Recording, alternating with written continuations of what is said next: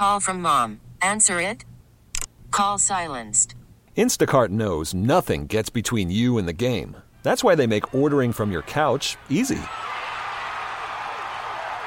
Stock up today and get all your groceries for the week delivered in as fast as 30 minutes without missing a minute of the game. You have 47 new voicemails. Download the app to get free delivery on your first three orders while supplies last. Minimum $10 per order. Additional terms apply. Two days before Stephanie Georgie's 27th birthday, she was sexually assaulted by someone she didn't know, the driver who was taking her home from a night at the bar. Stephanie says she doesn't remember the drive, only getting into the car, arriving at her house, and starting to talk with the driver. It wasn't until the next morning when it started to hit her. I got the first flash of what might have happened. I started thinking, did I know that person? No. But instead of discussing what happened with the people around her, Stephanie wanted to ignore it. The people who would try to talk about it with me, I would dismiss it right away, she says. I was afraid that because of the way that society is, that they would think that I had something to do with it. In America, every 98 seconds, someone is sexually assaulted, while only six out of a thousand perpetrators will end up in prison for it. We could make dozens of episodes dissecting the injustice of sexual assault with examples of cases where the perpetrators got out of jail early or didn't receive a proper sentence or never even received a punishment for it at all. I think it all comes to mind the six month jail sentence that Stanford rapist Brock Turner was supposed to serve after his story went viral last year, and he only ended up serving three of those months. But today I want to give a voice to the victims. In late 2006, Cosmo released on Facebook a video where Stephanie was telling her story that has since been viewed 14 million times. It was actually our highest video that wasn't about food in 2016. We had thousands of Cosmo readers and listeners reach out, sharing their stories and adding how thankful they were that Stephanie shared hers and how she's inspired them. So today, we're talking to Stephanie on the Cosmo podcast and giving her another chance to share her story.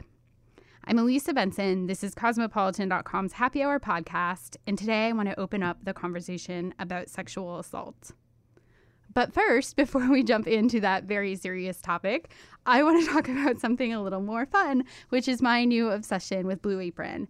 You guys have all heard of Blue Apron. You know it's a meal delivery service, but some of the things you might not know is how important their ingredients are to them. Fresh, high quality ingredients make a real difference, as does knowing where your food comes from. For less than $10 per person per meal, Blue Apron de- delivers seasonal recipes along with pre proportioned ingredients to make delicious home cooked meals. I am the worst cook in the entire world, and even I could do it. I tried Blue Apron for the first time actually earlier this week when I was watching the Golden Globes, and I made a delicious chicken, broccoli, couscous meal that I was so proud of myself for actually being able to do anything that didn't involve ordering food off the internet. So it's so easy, even people like me can do it. Each meal comes with a step by step, easy to follow recipe card. They actually show you pictures of everything you're doing, so it's impossible to mess up. All the ingredients are pre proportioned and can be prepared in 40 minutes or less. Um, which again, I can attest to since I literally did this while I was actually sort of supposed to be working the Golden Globes for Cosmo. So check out this week's menu and you can get your first three meals free with free shipping by going to blueapron.com slash Cosmo.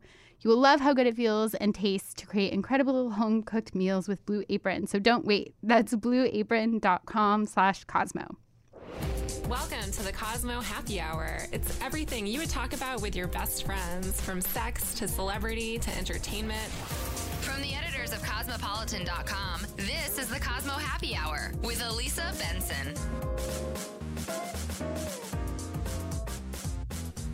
Today's guest was featured in a Cosmo video just two short months ago and has already reached 14 million views. She very candidly opened up about her experience as a sexual assault victim from a service driver. And after the stress of the situation started to weigh on her, she decided to buzz her hair. Today, I'd like to dig a little deeper and see how life has changed for her since the release of her video.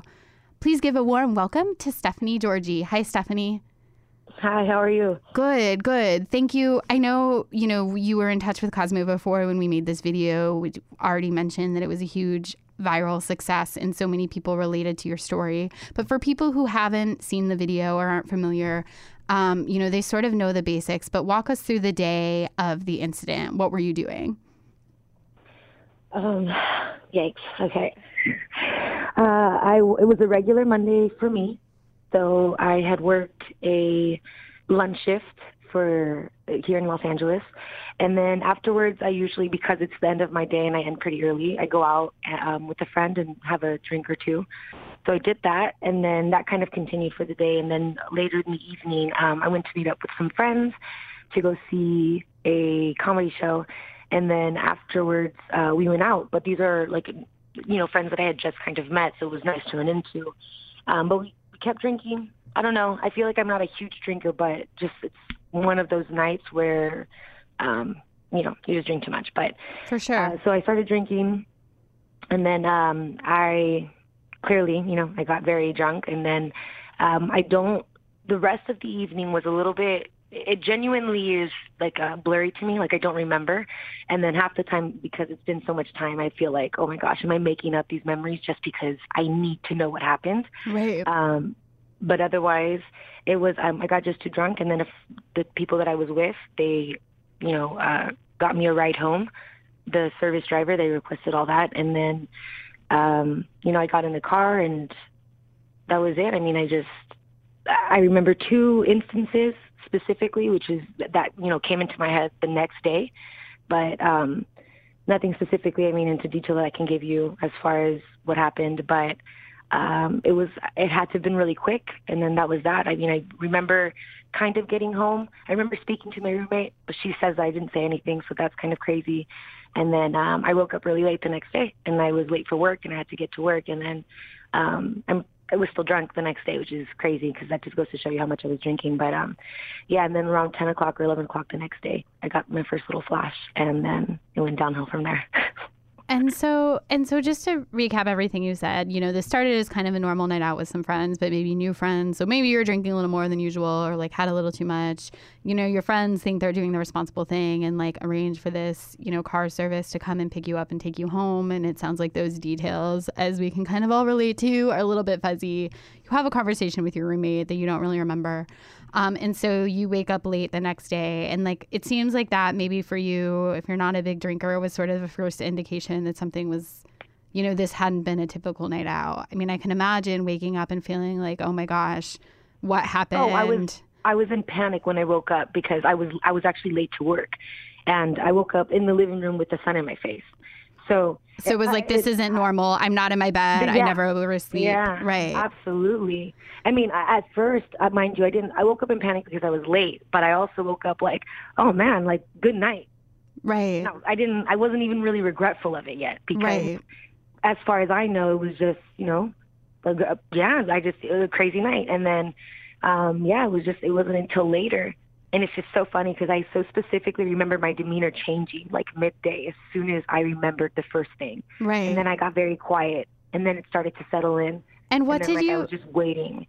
And not to make you dig into this, what is obviously a really painful memory, but what was that like? Like, what was the first memory of this very fuzzy night coming back to you that made you realize, wait, I think I was sexually assaulted?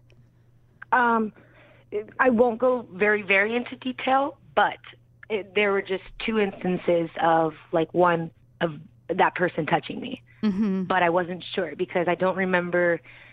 I remember just like the hand, and I don't remember. Um, I don't remember like his like what he looked like or anything like that. Right. So I think that was the biggest thing. I just remember kind of something happening, and but I just I think it was so confusing for me because I kept thinking, what was the conversation, or how did it get to that point? Sure. Trying to I was being remember all the home, details. Right. And I where I live, where I was at, I was about maybe 12 minutes away. So the Mhm. drive wasn't even long. It was a short that's drive. what also blows. Yeah, that's what also blows my mind because at the end of the day, it's not like I met someone at the bar and I was hanging out with them. And I mean, regardless, this is why all of everyone should be responsible when they're drinking. But there are nights that are inevitable, out of your control. You know. Sure. Um, uh, the word I keep thinking of is in Spanish. It's it's te pasas. Like you just you do too much. It sounds better in Spanish, but it's just when you know when you do a lot. But um, that's what just sucks is because it was you just ah, I don't know. You see, I still have when I have the conversation, I still defend myself. right. Right. Right. So it sucks, you know. It's Right. weird, but Well, I think it's, I think actually a lot of women can relate to that feeling because you're absolutely right. Like, we've all been there. And of course, on some level, you know, like, don't drink too much, be responsible, be in mm-hmm. control of your actions. But we've all been in that situation where it gets a little out of hand and it's hard not to feel. You know, especially when I think this is why your video resonated so much with our audience, you know, especially when the worst sort of does happen. And it's hard not to beat yourself up about that. Oh yeah, absolutely. And you know, I um, in the video I mentioned that I would have judged also. I think that was the biggest thing. So when all of this was happening and people anything negative that anyone had to say about it, I didn't already say it first. Right. Right. So it was like We're our I own worst couldn't enemies. even- yeah, oh, absolutely. And especially in a situation like this because it's always been so taboo. And the only reason why I did the video was when I did begin to open up a little, the amount of girls that I knew and that I've known who said to me, oh, this, that happened to me. That happened to me. Right. Um, one girl lost her virginity through a rape. And I, and all of them said, oh, but I never told anyone. And they only said it to me because I said it happened to me. But Right. that broke my heart because I, I mean, I just, I couldn't imagine it being a secret.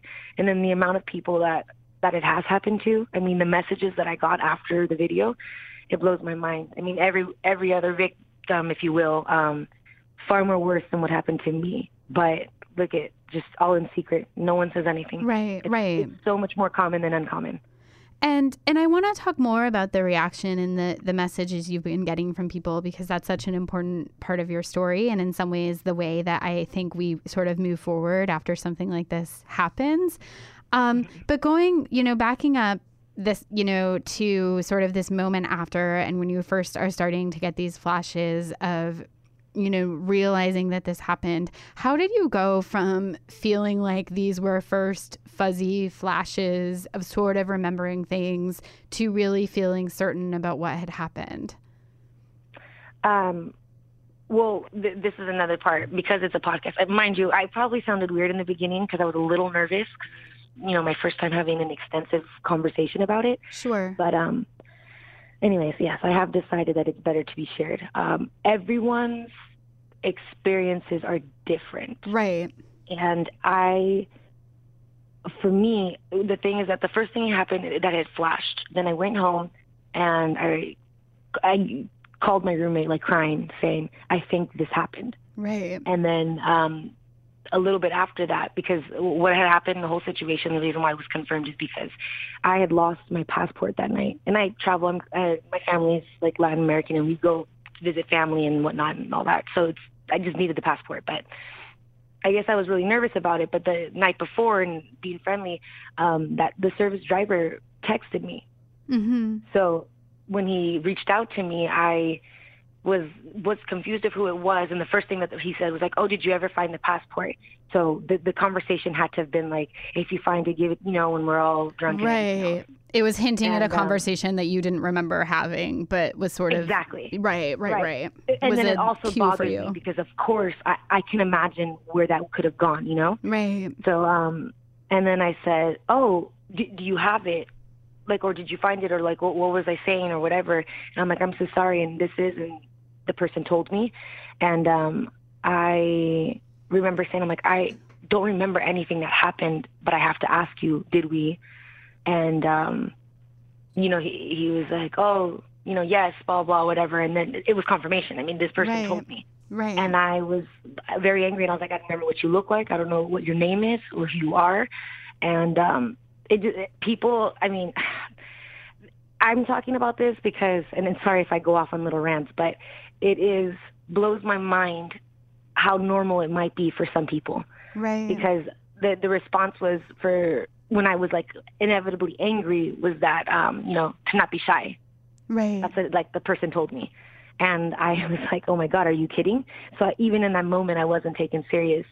Um, but after that, I, it was like, that was it. Once I was given the confirmation, I had to stop. And mind you, then the, the police report and everything else all happened afterwards because, um, Wait, it was, I want to. it was real. Yeah, Stephanie, I want to pause on that for a second. So when yeah, you think, I I think I went all over the place. So no, stop me if I do. no, it's. I mean, it's a hard thing to talk about. But so Yeah. you're texting with this driver and sort of piecing together that you had a conversation with him, you have this inkling that something happened. You asked him, he confirmed that it did. And when you said, you know, I don't even remember you, I don't even remember what you look like, he said, don't be shy. No, the first thing was that he, the person sent me a picture. Ah, And I'm like, what?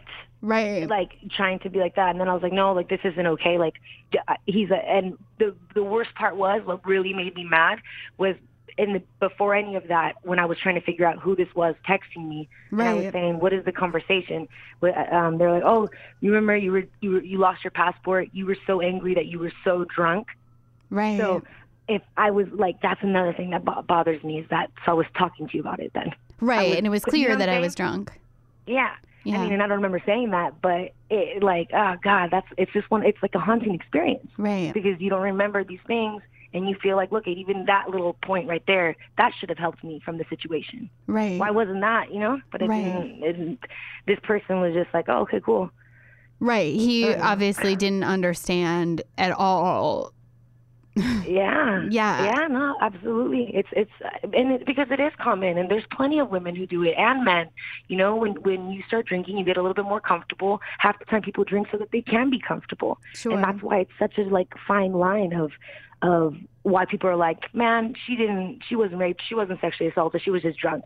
right. I get it, I promise you, you know. But I've also gotten drunk before in my life. You know, I'm a grown woman, and I've, that's never happened to me before. So if, my body and if I choose to feel uncomfortable about it, it's for a reason. It's because it wasn't supposed to happen. Right. And I think just to be completely clear, you know, Oh yeah, sorry again. no, you're being great, but I just Oh, I'm. I want to just back up what you're saying with complete clarity that if you do not consent to something that is sexual assault and if you are completely drunk and in this case in your case it was visible to the person you were with that you were completely Mm-hmm. drunk, you know, you are not in a position to give consent. You know, that's the Right. law.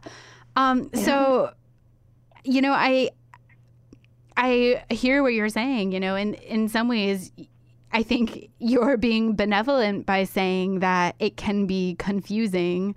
And certainly I know what you mean, but at the same time it's not confusing. You know, you you give At consent time, or you yeah. don't. Yeah. I've Um, um.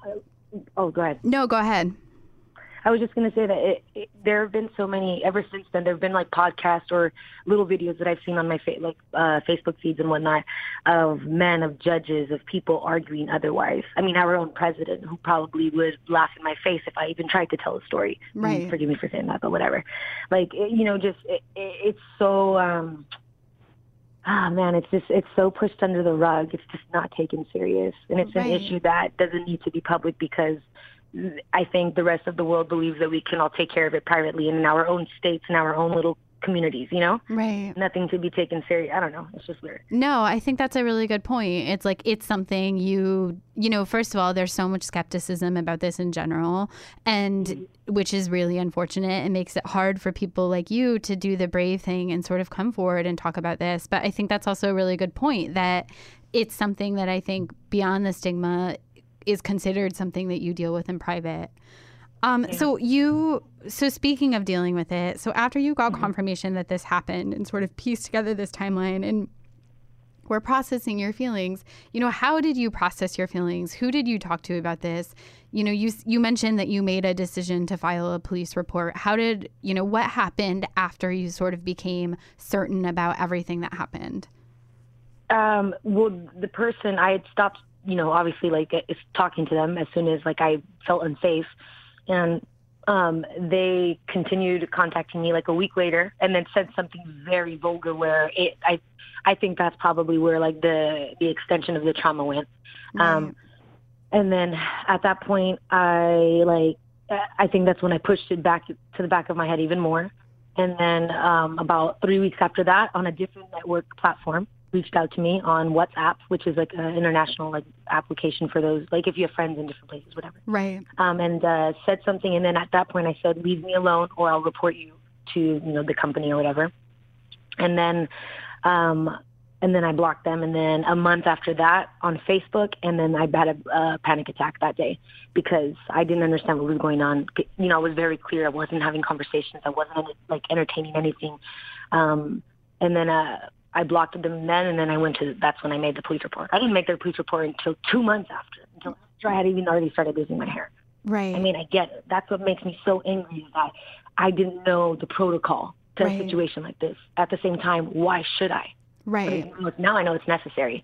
I mean, it's it's ridiculous to say, but I absolutely think that it needs to be spoken about more. Women need to know that if they uh, feel uncomfortable, go talk to someone. Whether, and it's going to suck because there are going to be people where they're going to say, "So you were aware of it? You did kind of give consent." You know, do you know what I'm saying? There's going to be situations like that where people go for the wrong reasons, but it still needs to be done just in case. Right. You know? And the and just to jump in, like the actual statistics in terms of people who falsely report rape are so so so minuscule. I think sometimes that does got get brought into these conversations of oh people do it and they're making false accusations or they're you know we hear that argument a lot and the reason that Yeah. argument is perpetuated is to scare women away from reporting this because there are a lot of institutional reasons why people don't want it to be taken seriously but it is serious and it is a crime so I just want to put that out there um No, so- it is. That's why I said it in the end of my video when I said I believe you. I remember it was because that was my thought process. I thought no one was. right It just didn't sound. I don't know. It just didn't. It almost didn't sound legit, but it it was. It was what I lived. So, Right. Ridiculous. Do you wish in retrospect? So when you, what was your experience like of filing a police report? Uh, that was emotional. Which, and I went with a friend of mine who's a psychi- uh, psychiatrist, and she like a, a bit a best friend of mine since I was 14. And um, when she told me, she prepped me for it, and she's the one even from the beginning. Which God bless her heart, because I think without have without saying it to me, because she already has like a you know an education behind this, she knows what she's talking about. She, I think, was saying little words that helped me kind of break down and feel what I was feeling Right. because I didn't I didn't have I didn't cry or think or have a reaction to the situation until one of the days that I couldn't cover my uh, bald spots. right. When I started doing comb overs. so talk about like, talk about okay, your yeah, hair. I think I didn't even answer your last one. yeah, no, that's okay. Um, no, talk to us. Your so essentially, um, again, for people who haven't seen the video, basically your hair started falling out. Right. Oh, and that's what it was, by the way, because it got it was invasive at the police station. But the the hair started falling out, and then on July 18th. So what happened to me was around was the beginning of June, and about a month and two weeks after that, my hair it was just on a Monday. I remember the shower, and it was like from the root, like locks. I I've always lost a lot of hair. All females lose a lot of hair. Sure. It, it was different. It Right. looked different. It felt different. And then I went to work and I um was just I didn't even put my hair up because it was falling. It was falling so much. I, I stopped touching it, and I just was like, okay, I'm gonna let it air dry, and then I'll put it up when I get to work. So I get to work, but I keep touching my hair, and just like chunks of it from the again from the root were just kind of coming out. And I went to go show two of my coworkers, and they're like, um, "Damn, Steph, like no, that's not normal." I don't think, and but not really knowing what to say. Right. So I just stayed quiet, and then um, but I kept thinking about it. Then after work, I went to the salon behind my rest where I work, and um, I know the owner there, and I was like, "Hey, I need to speak to you. Uh, is this normal?" And I showed him, and his eyes widened a little bit, and said, "No, he's not. Go ahead, have a seat." And then he said, "Talk to me about like what's going on with your head." And then I did, and then I was like, "No, nothing. I just woke up. It was like this." And he asked me if um, I've, I've been itchy or anything anywhere. And I was like, oh, yeah, I guess maybe a little on this one spot, which I thought was like a little stress itch. And it only had happened for like about a week before that it started. He looked at that spot, and there was an, like a solid, like a bald spot the size of a quarter. Right. And before he said to me, he goes, um, he said, he said, okay, I'm going to show you something, but don't be alarmed. And of course, your heart's going to just drop to the pit of, you know, to your gut. And um, he turned around and he showed me the spot. And like, you know, I had to breathe, I had to relax. Um, made a doctor's appointment for that Thursday. And then, am I going to go in extensive to the story or do I? Yeah. So Yeah, I okay. I wanted to ask. So you're starting to notice that your hair is falling out. You're Yeah. um, you know, eh, sort of maybe starting to freak out a little bit, wondering this is wondering if this is normal. When did it hit you, or when did you realize that this was connected to stress and that this was sort of your body saying, like, Stephanie, you have to deal with this? not until the actual appointment. So that's the funny. That's the. I think that's the reason why this whole experience was such a trip because when it first happened, I kid you not, my first theory was, and this is how ridiculous it is, but I love Chinese food and I order a lot, and um, specifically uh, Chinese chicken wings. You know how they put hormones in Mhm. chicken, you know, to fatten them. Oh, I sure do. oh my god, I thought I was like, you know what? Maybe it's a hormone imbalance because I've been eating too much chicken. oh my gosh, you're like my Chinese food diet is killing me. I, I, uh, like, like anyone who hears this, I, like, how ridiculous is that? But it's because I was so skeptical. Although Right. there's no way it was anything else. And not at all did I think, not even for a split second, did I relate it to the incident. right. So then I go to the doctors, um, and I speak to her, and the first thing she says to me is, "Have you gone through a breakup or a big fight, or have you gone through anything traumatic?" And I told her no. And then we continued to talk about everything else, and then about ten minutes later, I remembered what happened, Right. and I was like, "Actually, um, maybe something." And then I told her. So I didn't, even even at that moment, I didn't think of it. right. And that just goes to show you how much I suppressed it. Because I didn't want to believe it. I Right. wasn't going to be that girl. you didn't want to talk about it.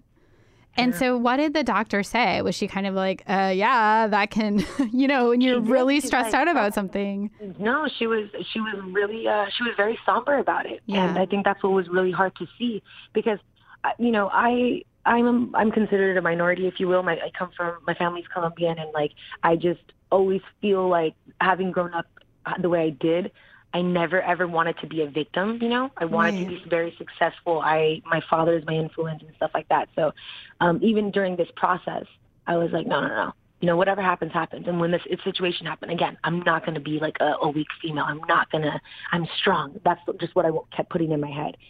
So then when I see her sad about it, I'm like, it's fine, it's fine, it's fine. And I keep, I try to, I'm almost rude about trying to brush it off. Right. And she's like, Stephanie, I want you to come see me in about six weeks. Um, you know, I just want to see if you're depressed. But she says it so bluntly, and I'm like, what? What do you mean? And she's like, I just, your hair is most likely going to continue to fall out. And I see that you're not willing to talk about the situation. I just want you to know, like, you can, you know, just try to reach out. And then at that point, she said, you you are behaving like a rape victim. Ev- You're not alone. Like every other female tries to deny the situation. Every other female doesn't speak about it or talk about it, and I am urging you to do so. So I was And like, what okay, was that? What was that like to have her sort of say, It was awful because she's, you know, a physician. She right, knows what she's talking about, and it made it real. right, And again, I'm not a victim. That's what I, I think. That's what it was in my head the whole time. I'm like, no, no, no, no, no. I don't want to be, Uh, I don't want to think of myself that yeah. way. I mean, ultimately, even now, I can tell you, I think more now the feeling is just anger. It just pisses me off. Right. I just, you know, ugh, it, like I want, I even want to fight just because I'm like, man, I could have taken care of myself. But again, you're caught up in a situation like where you're vulnerable and you get taken advantage of. And have you heard that from other women since you've shared your story and you've heard from other survivors? Have you heard, you know, women saying that same thing? Like, I never thought this would happen to me. I didn't think I was. Oh, every single one. I have over 300 messages in my Facebook that I haven't read yet. Still, like that, just because I, I, you have to take it with a grain of salt. right. I mean, it's it's all, to the point where I stopped once. I swear on everything. I got dizzy yeah. Uh, because it was it's brutal. I mean, people don't realize it that it's all over the United States. All these Right. women Right. and worse things, but they think it's normal, or they think that you know it'll it'll soon pass, and that my video was enough. No, my video was not enough. right. Uh, uh, you know, they're, they, I think a lot of them got like closure just from what they saw, just from what I said, and that's unacceptable. Right. It's so sad.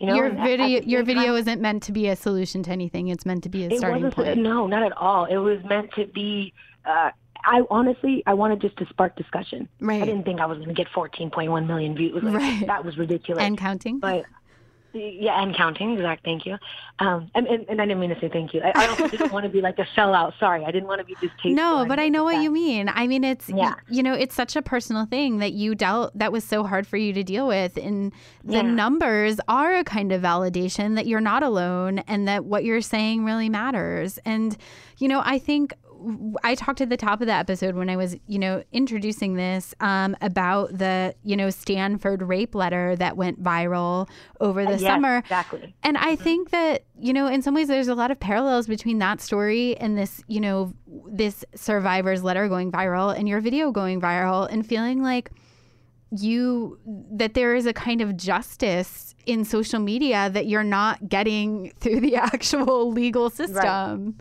Mm-hmm. I think um, you know it's fun. I'm happy you mentioned the Stanford letter because I think one of the main reasons why I did it was the majority of the girls who told me that it happened to, a lot of them were younger, and it happened to them when they're younger. Right. I'm 27, so I think that's another reason why I was so mad it happened to me was because I'm like, are you kidding me? I'm not a child. That's what I thought. I was absolutely judgmental about it. And when I think about the high school girls that it happens to, and I, I remember high school, those little shits, excuse me. Of course. Right. You know how people are, and like boys and girls, and I, you know, I'm someone. I'm gonna again. It's a, it's a saying in Spanish. Soy hecha y derecha. Like I'm. I've been raised. I. What how is it in English? Like I'm. I'm raised and grown, and like I. I know who I am. And I think that it was better for me to say it than any other young girl who still has time to grow. She Right. still needs to grow.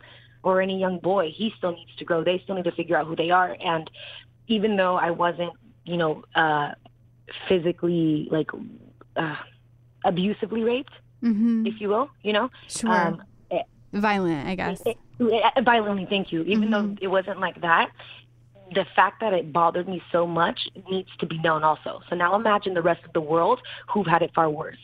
Right. Because it's still not. If it's not okay with me, then it's for sure not okay with everyone else. right. And I think just that young young girls need to know that they need to speak up about it and not to their friends always right away. You know, it's okay to speak to someone of age and of authority. Right. People get scared to, but they have to do it that way.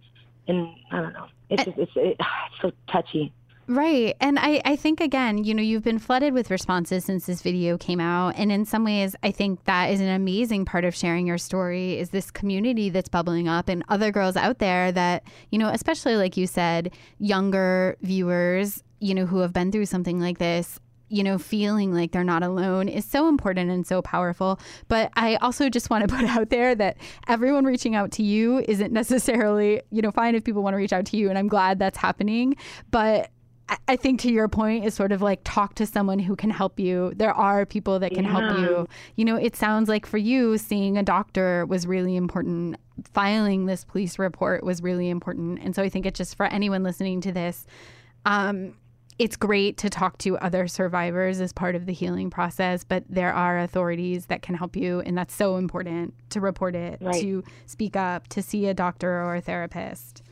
Absolutely. I mean, I recommend that full-heartedly. I, to, and just to to explain the realness of the situation, my incident happened in June. It's now January, and I've still yet have spoken to a therapist, which I know I need to and I want to, Right. but I'm genuinely scared to just open up that can of worms, if you will. Right. So it's a real thing. And like again, like for any girl or boy who who this has happened to, you know, you're not alone and it's normal that it takes a process, but just don't ever I think my my biggest request, if you will, is just don't push it back or don't hide it. Right. Just, re- just remember it, be aware of it, and get to it when you can. But make sure to get to it because it is something. I remember the first doctor said, she's like, Stephanie, I don't want this to haunt me later. I'm like, it won't haunt me. Right. And and she's right though, and I think the reason why I lost my hair sometimes is because I would have never spoken about it. No one would have never known what happened to me had my hair not fallen out. right. I would have kept that a secret. So that's I think another reason why is that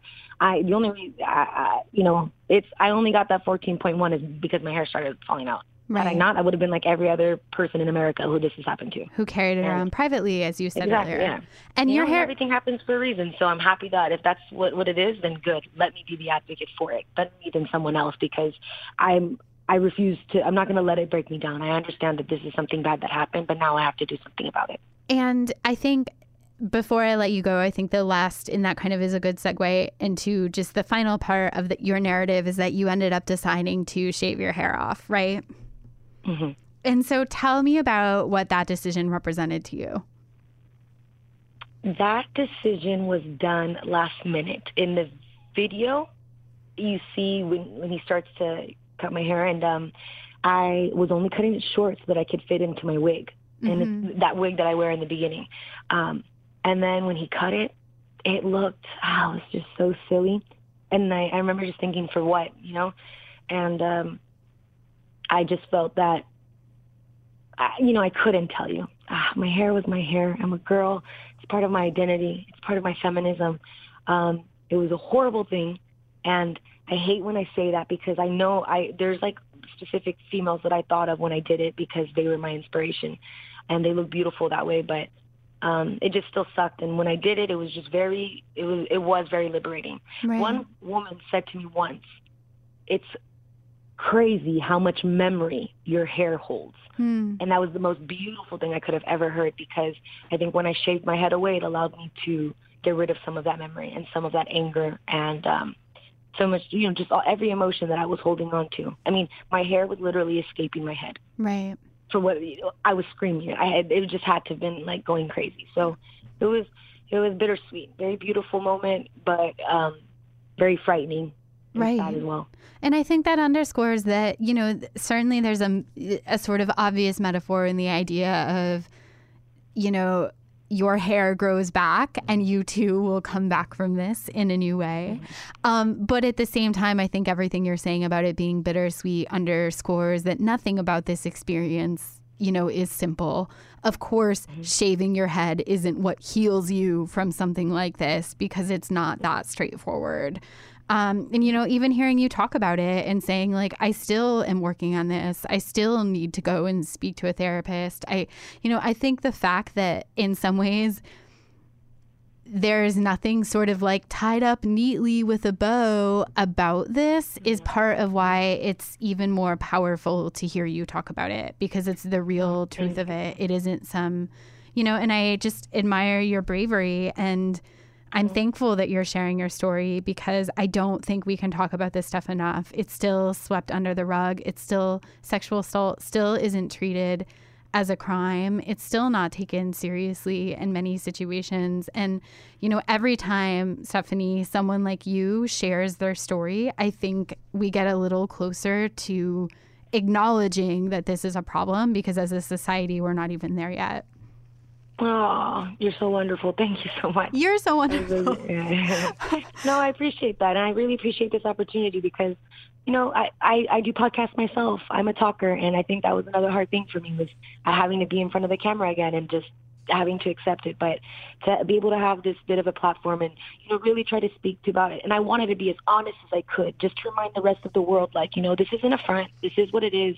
You know, you can take me as someone proper, you can take me as someone real or hood or whatever you want to call it. I don't know, but like I'm just I'm a person like everyone else, and I just want everyone to be like okay with talking about it and to know that everyone goes through their own process, that it's okay and that it's different, and that I don't know. I just there's no reason to really panic about it, if that makes any sense. Right, Just right. That it's like we all go through it, and uh, you know the sun does shine, and it's just part of the experience.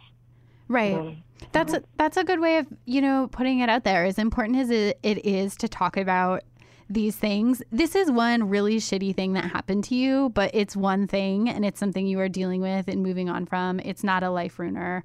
Um, I think that's a really actually important point as we're getting like so serious about this. Yeah, absolutely.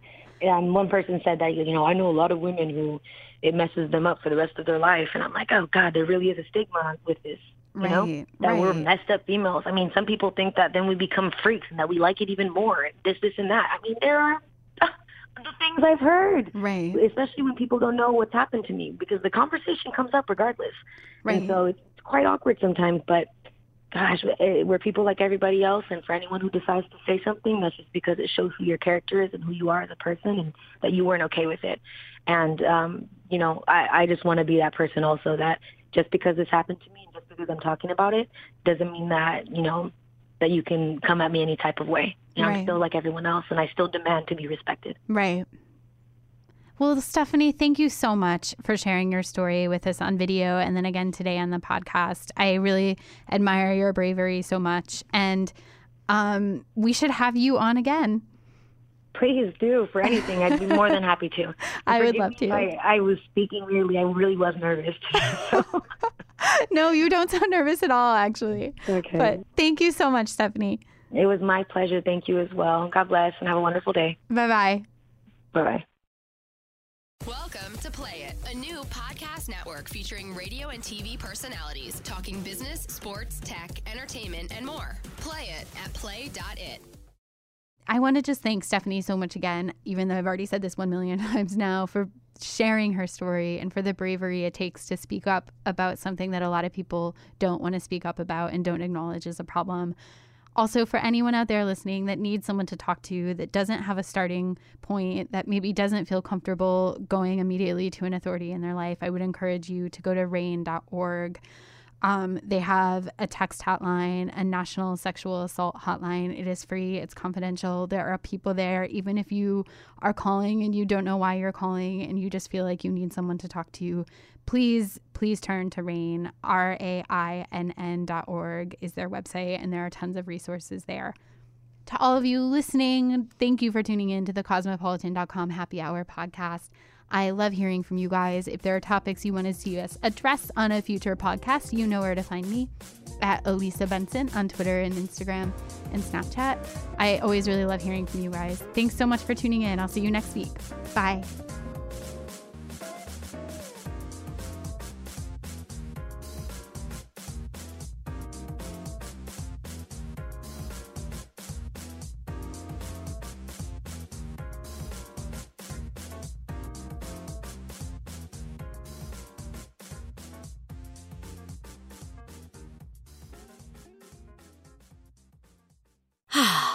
Spring is a time of renewal, so why not refresh your home with a little help from Blinds.com?